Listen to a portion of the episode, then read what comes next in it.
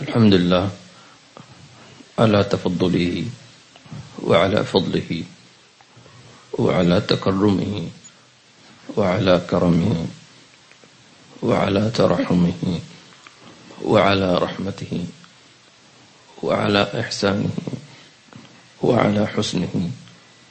اللهم صل وسلم وبارك وكرم على سيدنا محمد دعانا إلى مكارم الأخلاق وجعلها علامة للمحبة من الله ورسوله صلى الله عليه وعلى آله وصحبه وسلم. اللهم كما حسنت خلقنا فحسن خلقنا واجعلنا من خواص المحبوبين. اللهم آت نفوسنا تقواها وزكها أنت خير من زكاها. أنت وليها مولاها. اللهم ارزقنا علما نافعا وقلبا خاشعا ولسانا ذاكرا وعملا متقبلا وتوفيقا لما تحب وترضاه. واشمل بذلك آباءنا وأمهاتنا ومشايخنا وأزواجنا وأولادنا والمسلمين. آمين. برحمتك يا أرحم الراحمين. والحمد لله رب العالمين. مر علينا في الدرس الماضي عن معنى حسن الخلق.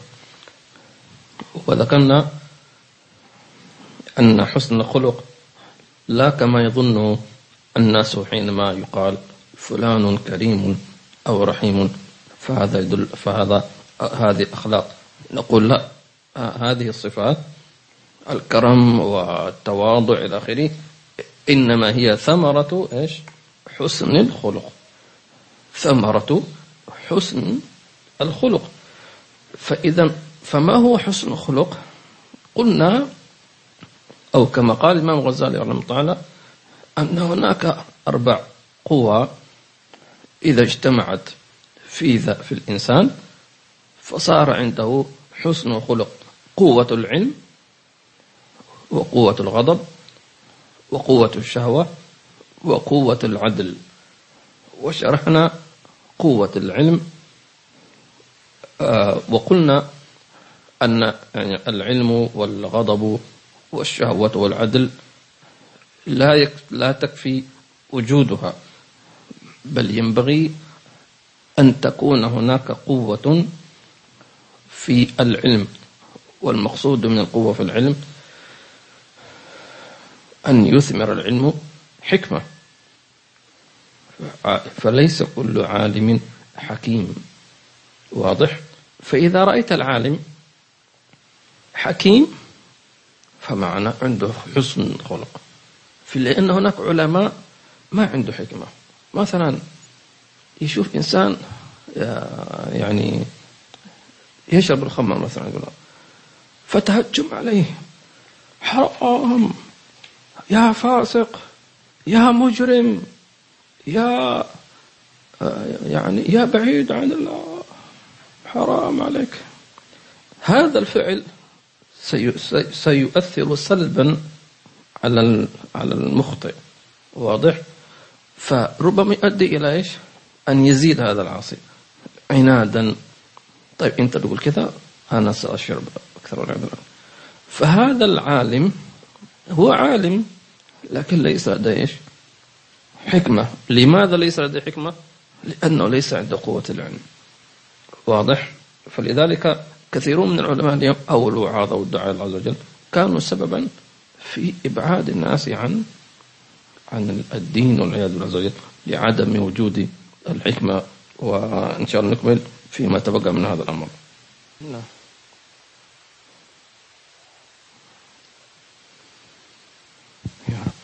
بسم الله الرحمن الرحيم وصلى الله على سيدنا محمد وعلى آله اللهم صل عليه وعلى آله.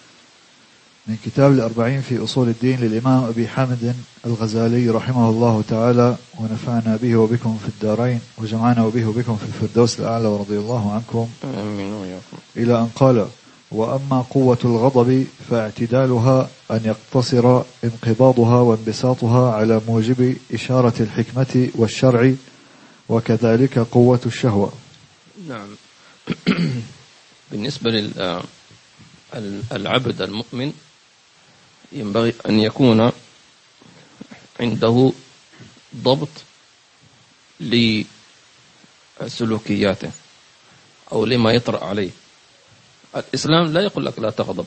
في الحديث لا تغضب أي بمعنى لا يؤدي غضبك إلى أن تفعل ما هو قبيح واضح؟ فلا بد من الغضب. إنه أحيانا الإنسان يكون هناك الغضب محمودا. فقوة الغضب التحكم فيها وضعها في محلها. يعني الإسلام مثلا في بعض المواضع يقول لك لابد أن تغضب. لكن هذا الغضب لابد أن يكون له آه، تأثير إيجابي على ما أغضبك. في بعض الأحيان مثلا يقول لك إذا لم تغضب فهذا نقص في إيمانك. ولذلك نضرب بمثال بمعناه قوة الغضب ومتى الإنسان يغضب ومتى الإنسان يتحكم في غضبه. أولا فمثلا من الغضب المذموم أن يغضب الإنسان أن يغضب الإنسان لشيء من الدنيا. طيب غضب شديد. غضب شديد. مثلا إذا آه، فقد شيئا من ماله يغضب غضبا شديدا. أو إذا كان أحد من أفراد أسرته مثلا آه، قام بإلقاء الموبايل أو الجوال فأتلفه غضب غضب من هذا الذي رمى بهاتف النقال تمام؟ هذا غضب مذموم. لأنه ليس في محله. أيضا الغضب المذموم ألا تغضب في ما ينبغي لك أن تغضب. بمعنى إذا انتهكت حرمات الله أو انتشرت المعاصي هنا لابد أن تغضب. فإذا لم تغضب هنا فأنت يعتبر عنده نقص. قوة الغضب أن تتحكم في الغضب المحمود فيما يكون نافعا في التأثير. مثال ذلك.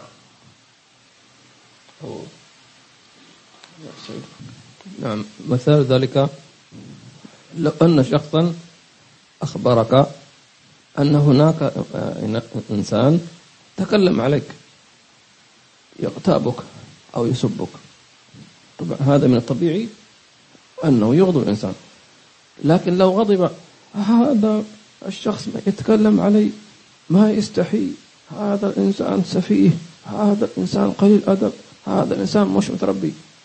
أول شيء تأكد. تأكد. هل هذا كلام حاصل صحيح ولا مش صحيح؟ يا أيها الذين آمنوا إن جاءكم إيش؟ فاسق بنبأ فتبينوا. استبصر. فإذا هو غضب لكن لم يتمكن أو لم يضبط غضبه فوقع في ذنب نفسه وربما كان الخبر كاذبا فيكون قد ظلم هذا الشخص الآخر واغتابه. نعم. فلذلك ينبغي الإنسان أن يتمكن أن تكون عند قوة في ضبط الغضب والتحكم فيه. نعم. قوة الغضب؟ قوة العدل.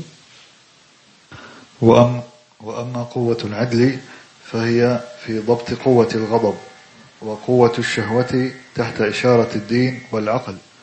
فالعقل منزلته منزلة الناصح وقوة العدل هي القدرة ومنزلتها منزلة المنقذ الممضي لإشارة العقل. والغضب والشهوة هما اللذان تنفذ بهما الإشارة وهما كالكلب والفرس للصياد. فإن, فإن حسن بعض هذه دون بعض. كان كما لو حسن بعض أعضاء الوجه فلا يطلق اسم الحسن عليه إلا إذا حسن الجميع واعتدل. فإذا حسنت واعتدلت انشعب منه جميع الأخلاق المحمودة. نعم هنا يقول الإمام الغزالي قوة العدل المقصود.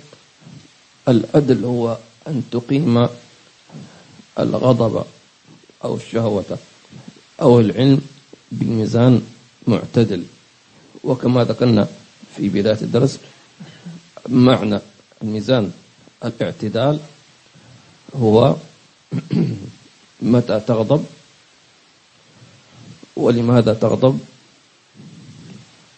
وكيف تغضب أو كيف تنفذ هذا الغضب؟ وكذلك الشهوة. كيف تستخدم تلك الشهوة فيما يعود على نفسك بالسكينة والمقصود؟ بالشهوة كل ما تشتهيه النفس من المباحات أو ما تميل إليه النفس بشكل عام. ولا كما يظن الناس عندما يقول الناس العوام اليوم إذا قلت الشهوة يعني يفكر فقط شهوة النكاح مثلا. لا هذا نوع. فأي شيء تميل إليه النفس ب يعني بمقتضى الهوى تسمى إيش؟ شهوة. مثال ذلك شهوة المنام شهوة الطعام شهوة الكلام وهكذا. فكل ذلك يسمى إيش؟ يسمى شهوة. فالعدل أنك تضبط أو تتحكم متى مثلا في الشهوة متى تتكلم ومتى تسكت. زين؟ ومتى ترفع صوتك؟ ومتى تخفض؟ ومتى تسارر ومتى تجهر؟ هذا يحتاج إلى العدل. أحيانا مثلا إنسان بجانبك فترفع صوتك عليه. هذا ليس عدلا. أو مثلا إنسان تعاتبه في شيء بسيط أو, أو رفعت صوتك وهو لم يفعل إلا شيء بسيط مثلا. وإنسان كلمته بشكل بسيط بينما فعل شيء عظيم. فلا بد أن يكون هناك العدل في التعامل في ضبط النفس. طبعا الغزالي ثم يذكر بالتفاصيل. ما معنى قوة العدل؟ ما معنى قوة الغضب إلى غير ذلك؟ ولذلك انظر إلى القرآن الكريم حينما يتحدث عن مثلا معصية كبيرة. وحينما يتحدث عن أمر مثلا يحتاج إلى رعاية من هذا كيفية علاج هذا الشيء. فمثلا حينما يتكلم عن معصية عظيمة يقول مثلا ومن يقتل مؤمنا متعمدا فجزاؤه جهنم خالدا فيها وغضب الله عليه ولعنه وأعد له عذابا عظيما. كلام شديد. هذا حينما تسمع تهديدات لشيء واحد تمام معنى هذا في غضب من الله عز وجل غضب شديد. وهذه آثار الغضب مع أن الفعل واحد لكن فيه تبعات القتل يؤدي إلى تبعات كثيرة. فهنا ضبط حتى المولى عز وجل جعل الغضب في محله. واضح؟ جعل غضب ومن يقتل مؤمنا متعمدا فجزاؤه جهنم. خالدا فيها وغضب الله عليه. طيب أصلا هل ممكن واحد يدخل جهنم؟ والله مش غاضب عليه. طيب كيف هذا؟ تأكيد. طيب غضب عنه ولعنه طيب بعدين وأعد له عذابا عظيما. يا لطيف. يعني كلها عذاب في عذاب. ولكن لتعلم أن التهديد والوعيد يتناسب مع هذا الفعل. تمام نستفيد من هذا أن لو أن إنسانا أخطأ في الدنيا لابد أن يكون ستغضب لكن لابد أن يكون عندك انتباه في كيفية أن تعدل في هذا الغضب فلا تعاقب عقابا شديدا لخطأ بسيط. ولا تعاقب عقابا بسيطا لخطأ عظيم. لأن المقصود من العقوبة إيقاف هذا الشيء. فلو عاقبت عقابا شديدا لشيء بسيط آه سيؤدي ذلك إلى اختلال في التعامل مع الأشياء كلها. لأن من من فعل الشيء البسيط فعوقب عقابا شديدا فمعناه أنه لا يسمح للسهو ولا للخطأ ولا يفتح مجال لأن يصلح. خلاص أنت أغلقت الباب. طب أنا أخطأت. دعني أصلح. فإذا أنت عاقبت عقاب شديد خلاص أنت أخذت حقك. ما فتحت مجال أنني أبرر أن أصلح. مفهوم؟ وهكذا. إذا إنسان مثلا في تعامله مع أسرته مع أبنائه مثلا أخطأ خطأ بسيط فعاقبته عقاب شديد. هذا الابن الذي عاقبته عقاب شديد في خطأ بسيط لن يتأدب. لن يتأدب لأنه سيختل عنده الميزان. كيف سيختل الميزان؟ يقول ليش هذا العقاب الشديد؟ هذا شيء بسيط هذا لأنه يقيسها بما يراه في الناس. فيكون الأمر سلبا في تعامله معك. أن هذا مثلا أبي أو أمي متشدد أو هكذا فيبتعد عنه ويكرهه. هذا أثر لعدم الضبط أو عدم العدل في الضبط في الغضب.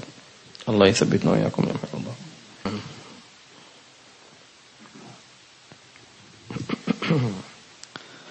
وأما قوة الغضب فيعبر عن اعتدالها بالشجاعة. والله تعالى يحب الشجاعة. وإن مالت إلى طرف الزيادة سميت تهورا. وإن مالت إلى النقصان تسمى جبنا. ويتشعب من اعتدالها خلق الكرم والنجدة والشهامة والحلم والثبى وكظم الغيظ والوقار والتؤدة وأما إفراطها فيحصل منه خلق التهور والصلف والبذخ, والبذخ والاستشاطة والكبر والعجب. وأما تفريطها فيحصل منه الجبن والمهانة والذلة والخساسة وعدم الغيرة وضعف الحمية على الأهل وصغر النفس. نعم. سبحان الله. يعني آه رجع الإمام الغزالي يفصل ما معنى الاعتدال أو قوة الغضب معناته الاعتدال وضبط هذا التصرف الغضب لأنه اعتدال الغضب وحسن التصرف يؤدي إلى حسن التصرف في تنفيذ هذا الغضب. حسن التصرف هذا يسمى شجاع شجاعة شهامة غيرة نخوة واضح؟ لو زاد اختل ميزان الضبط تمام؟ لصار كما ذكر تهورا. ولو نقص لصار خساسة ضعيف الشخصية. مهن. ولذلك الناس اليوم اختل عندهم هذا الميزان. فيظنون أن الذي مثلا لا يرد الذي يسبه بما سبه إنسان ضعيف ما عنده شخصية. هذا الاختلال في إيش؟ في العدل أو في قوة الغضب. أو العكس إذا شافوا أيوة أنت شجاع لأنه يرد ويبدأ يسب ويشتم. شو هذا؟ شو الشجاع؟ فلذلك ضبطها بميزان جميل. ونضرب بمثال في ضبط الغضب أو الشجاعة أو الخساسة. مثلا شخص آه مثلا آه رأى رجلا يمسك بابنته مثلا رجل غريب. فغضب غضب شديد وأراد أن مثلا أن يقتل أو أن يضرب هذا الشاب. فنادته ابنته لا يا متى انتظر انتظر. مثلا فقالت له هذا الشاب مثلا آه أنقذني مثلا من أو كنت سأغرق أو مثلا أو جاء شاب يريد أن يعني أن يتحرش هكذا فأنقذني وضرب ذلك الشاب مثلا. فلو أن ضربه هذا هذا يسمى التهور وهذا حصل للصحابة نفسهم. نعم. وإذا لم يغضب وإن لم يغضب أقصد لم يتحرك في ثائرة الغضب مش كتمان الغضب يعتبر عدم غيرة. وضربنا ذلك بمثال الصحابي حينما رجع من الغزوة أو من السفر فوجد امرأته خارج البيت. فغضب غيرة يعني بدأ الشيطان يقول شوف بزوجتك شوف ماذا تفعل خارج البيت ماذا تنتظر تنظر لمن ف...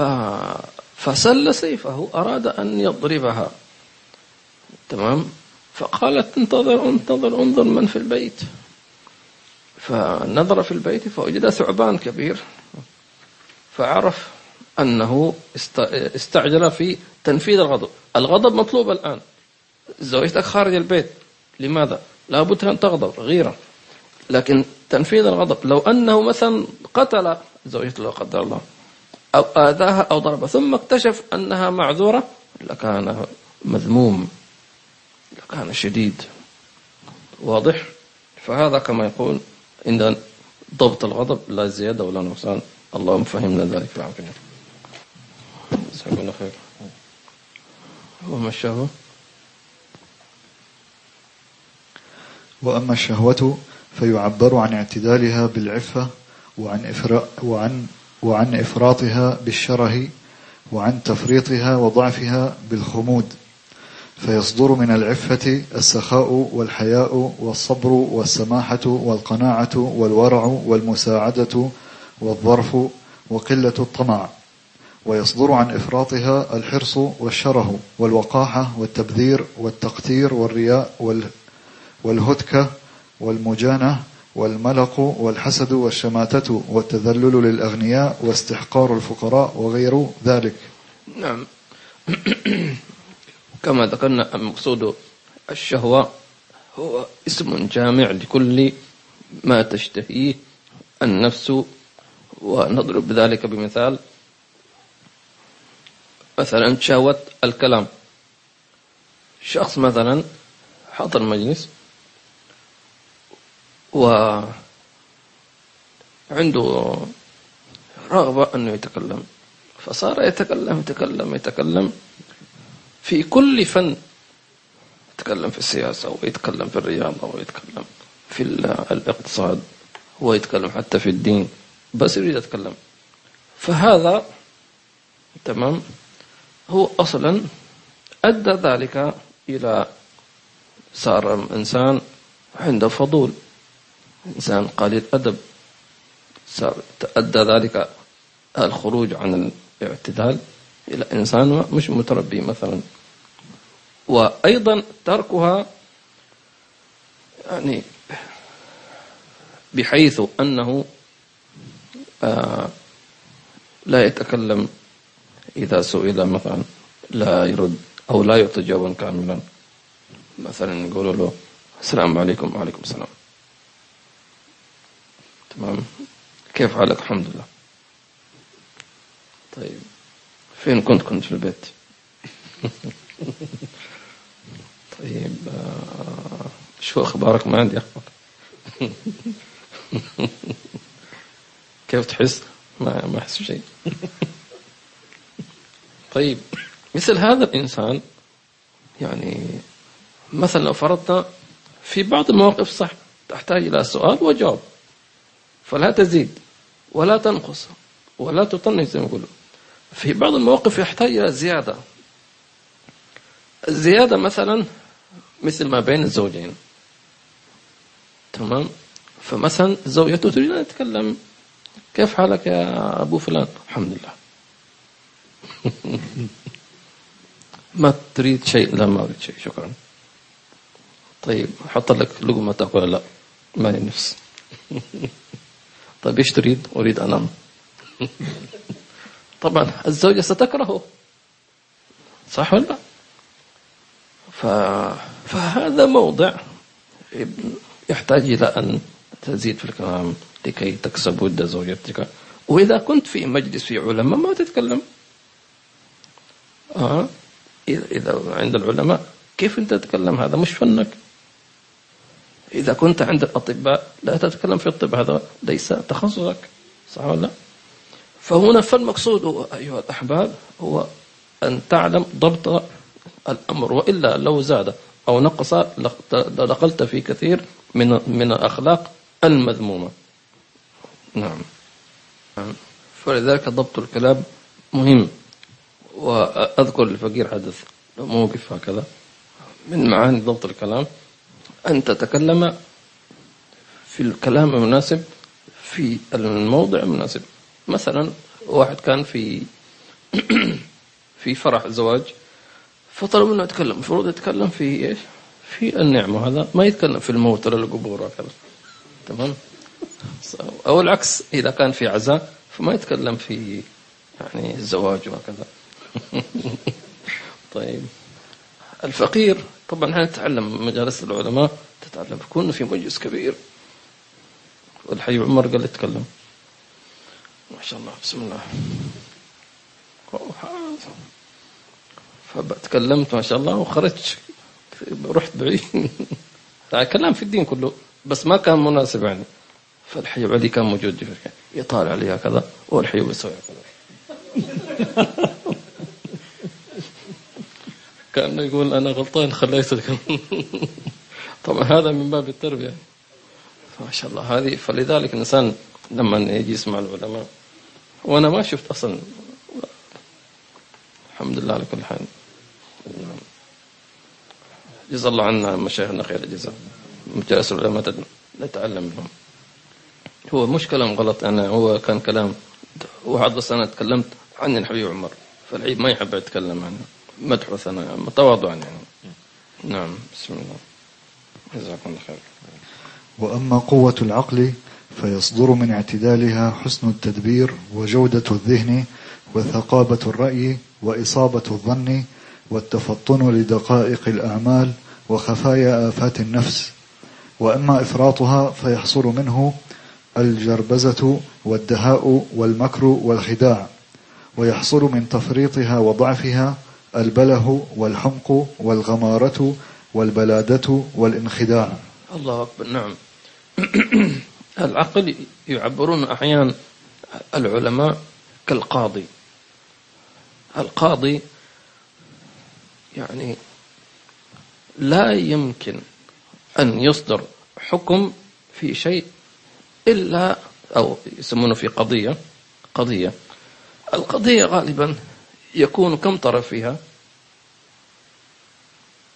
طرفين. صح ولا مثلا مدعي مدعى عليه متهم أو متهم أو مظلوم مثلا أو معتدى عليه. فالقاضي إذا أراد أن يصدر حكم لشيء فلا بد أن يسمع من إيش؟ من هذا ومن هذا. ثم ينظر في الأدلة. أدلة هذا وهذا. فإن لم يستطع أن أن يقضي يحتاج إلى بما يسمى إيش؟ الشهود. تمام؟ فالعقل هنا أنك حينما تقضي على شيء لابد أن يكون لديك استيعاب. استيعاب. هذا استيعاب أنك تضع الأمر المناسب في المكان المناسب. حتى في في التدبير المال. مثلا يا مثلا أحد أحد أبنائك قال لي يا بابا أنا أريد فلوس. فأعطيته ألفين درهم. الإبن يقول ما شاء الله أبوي يحبني أبوي كريم ألفين درهم. هو كطالب ما يحتاج إلا مثلا إلى 300 درهم مثلا. طيب هذه الألفين الزيادة الشهب المراهن سيستخدمها في شيء لا يفيده لأنه ما عنده إيش؟ ضبط للنفس. فيكون هذا الأمر اختلال أدى إلى اختلال إلى اختلال. فلا يسمى كرما هذا وإنما يسمى إيش؟ يسمى إسرافا. أو مثلا أنه في التفكير العقلاني في قضية معينة آه مثلا كل مرة يأتيه شخص يقول له هل عندك ممكن أقترض منك قرضا؟ كل شهر أو كل شهرين قرض قرض قرض. طيب العقل السليم يقول أن هذا الشخص الذي يأتيني يطلب قرض معنى إيش؟ إيش معنى؟ محتاج. محتاج. واحتياجه مش بس محتاج واحتياجه صادق. ليش؟ لأنه طلب قرضا حسنا. ولذلك الإسلام يقول من ذا الذي يقول الله قرضا حسنا فيضاعف له أضعافا كثيرة. فالتدبير العقلي هذا يعرف أن هذا الإنسان إنسان محترم فأكيد ما طلب هذا القرض إلا لحاجة يحتاجها فهنا يعطيه ممكن يزيد كذلك. هذا مقتضى العقل. طيب واحد ثاني مثلا شاب يافع قوي كل شيء قال أنا أريد قرضا أو أريد مساعدة. طيب أنت تشتغل أم ما أشتغل؟ نقول لا هنا مسألة في إن مقتضى العقل يقول أن المفروض أنت تعمل فإذا عملت ولم يكفك مالك سنعطيك وسنساعدك وسندعمك. مقتضى العقل يقول أنك لا تستخدم هذا العقل في ما يؤدي إلى آه، مثلا مثل ما يقول آه، يقول لك أنا عندي بضاعة أبغى أمشيها. طيب شو أسوي مثلا؟ يبدأ يتحايل على القانون مثلا. أي يتحايل على الناس. واضح؟ في يقول لك مثلا أنا سأكتب مثلا عقد بيني وبين الزبون وسأحط شروط كثيرة هو لن يقرأها. طيب مثلا من ضمن الشروط أنك لو مثلا ما تسدد ستدفع 2000 درهم. هو ما عرفش كذا يلا يلا وقع وقع بسرعة وقع ثم حصل هذا الزبون أنه ما سدد. فيقول هات يلا 2000 درهم. إيش 2000 درهم؟ وانت وقعت. أنت ما تقرأ. هو يعرف أنه ما يقرأ. ولا يعرف يقرأ. أو يعتمد على على إخلاصه. فهذا يسميه آه، يسميه ذكاء. هو هو مكر. خديعة. الإسلام يقول لك أنت غشاش. أنت كذاب. أنت مخادع. والعياذ بالله تعالى. أنت خائن. والعياذ بالله تبارك وتعالى. فهذا يحدث كثير في المجتمعات والعياذ بالله. بعدين يقول لك القانون لا يحمي المغفلين. لكن أينك بين بينك بين الله عز وجل؟ نسأل الله عز, وجل السلامة والعافية. فهذه هي روابط الأخلاق وإنما معنى حسن الخلق في الجميع وسط بين الإفراط والتفريط فخير الأمور أوسطها وكلا طرفي قصد الأمور ذميم. ولذلك قال عز وجل ولا تجعل يدك مغلولة إلى عنقك ولا تبسطها كل البسط وقال تعالى والذين إذا أنفقوا لم يسرفوا ولم يقتروا وكان بين ذلك قواما وقال الله تعالى أشداء على الكفار رحماء بينهم. ومهما مال واحد من هذه الجملة إلى الإفراط والتفريط فبعد لم يكمل حسن الخلق. هذا خلاصة هذا الفصل أنه أن حسن أو كمال حسن الخلق هو الاعتدال في صفات النفس. في ضبطها. فالزيادة اللي هي الإفراط هذا نقص أو هذا مذموم أو التفريط اللي هو الإهمال أو النقص هذا أيضا يعتبر مذموم فخير الأمور الوسط. وهذه حقيقة معرفة ضبط النفس في الأخلاق هي تحتاج إلى مجالسة أهل العلم أهل الحكمة أهل الفطنة فعلا. لأن الناس ما يقدر أنه يعمل توازن في لابد أن يتأدب بآداب الأخلاق النبوية. لأن هذه أحيانا الإنسان يكون في موقف صعب تثار فيه غضبة شديدة. فلا بد من تحكم العلم وسلطان الوعي في التصرف في هذا الشيء.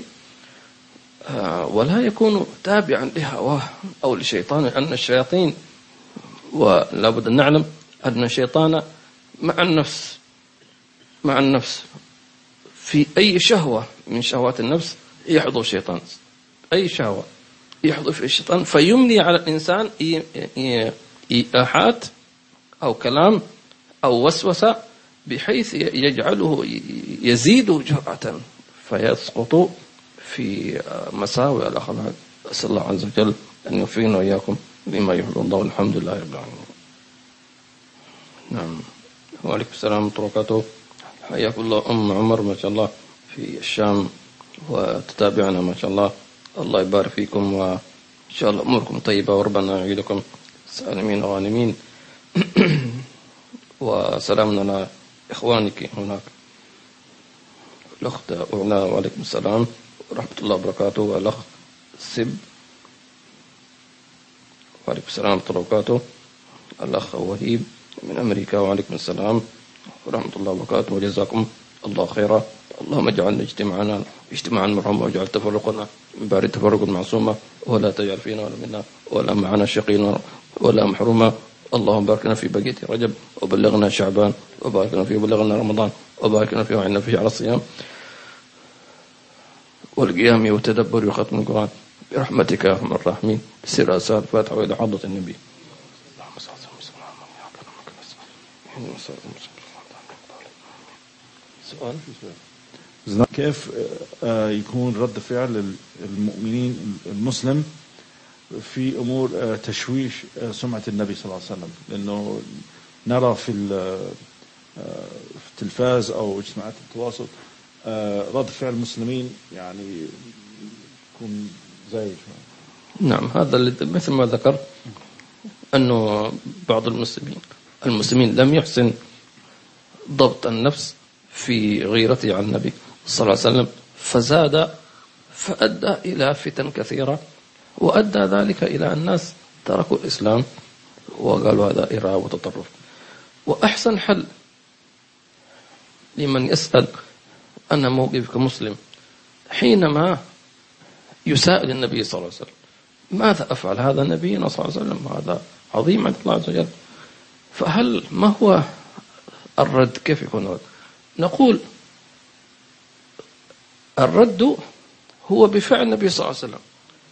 إذا النبي صلى الله عليه وسلم آه، كان على قيد الحياة وأسيء إليه كيف هو سيتصرف النبي صلى الله عليه وسلم؟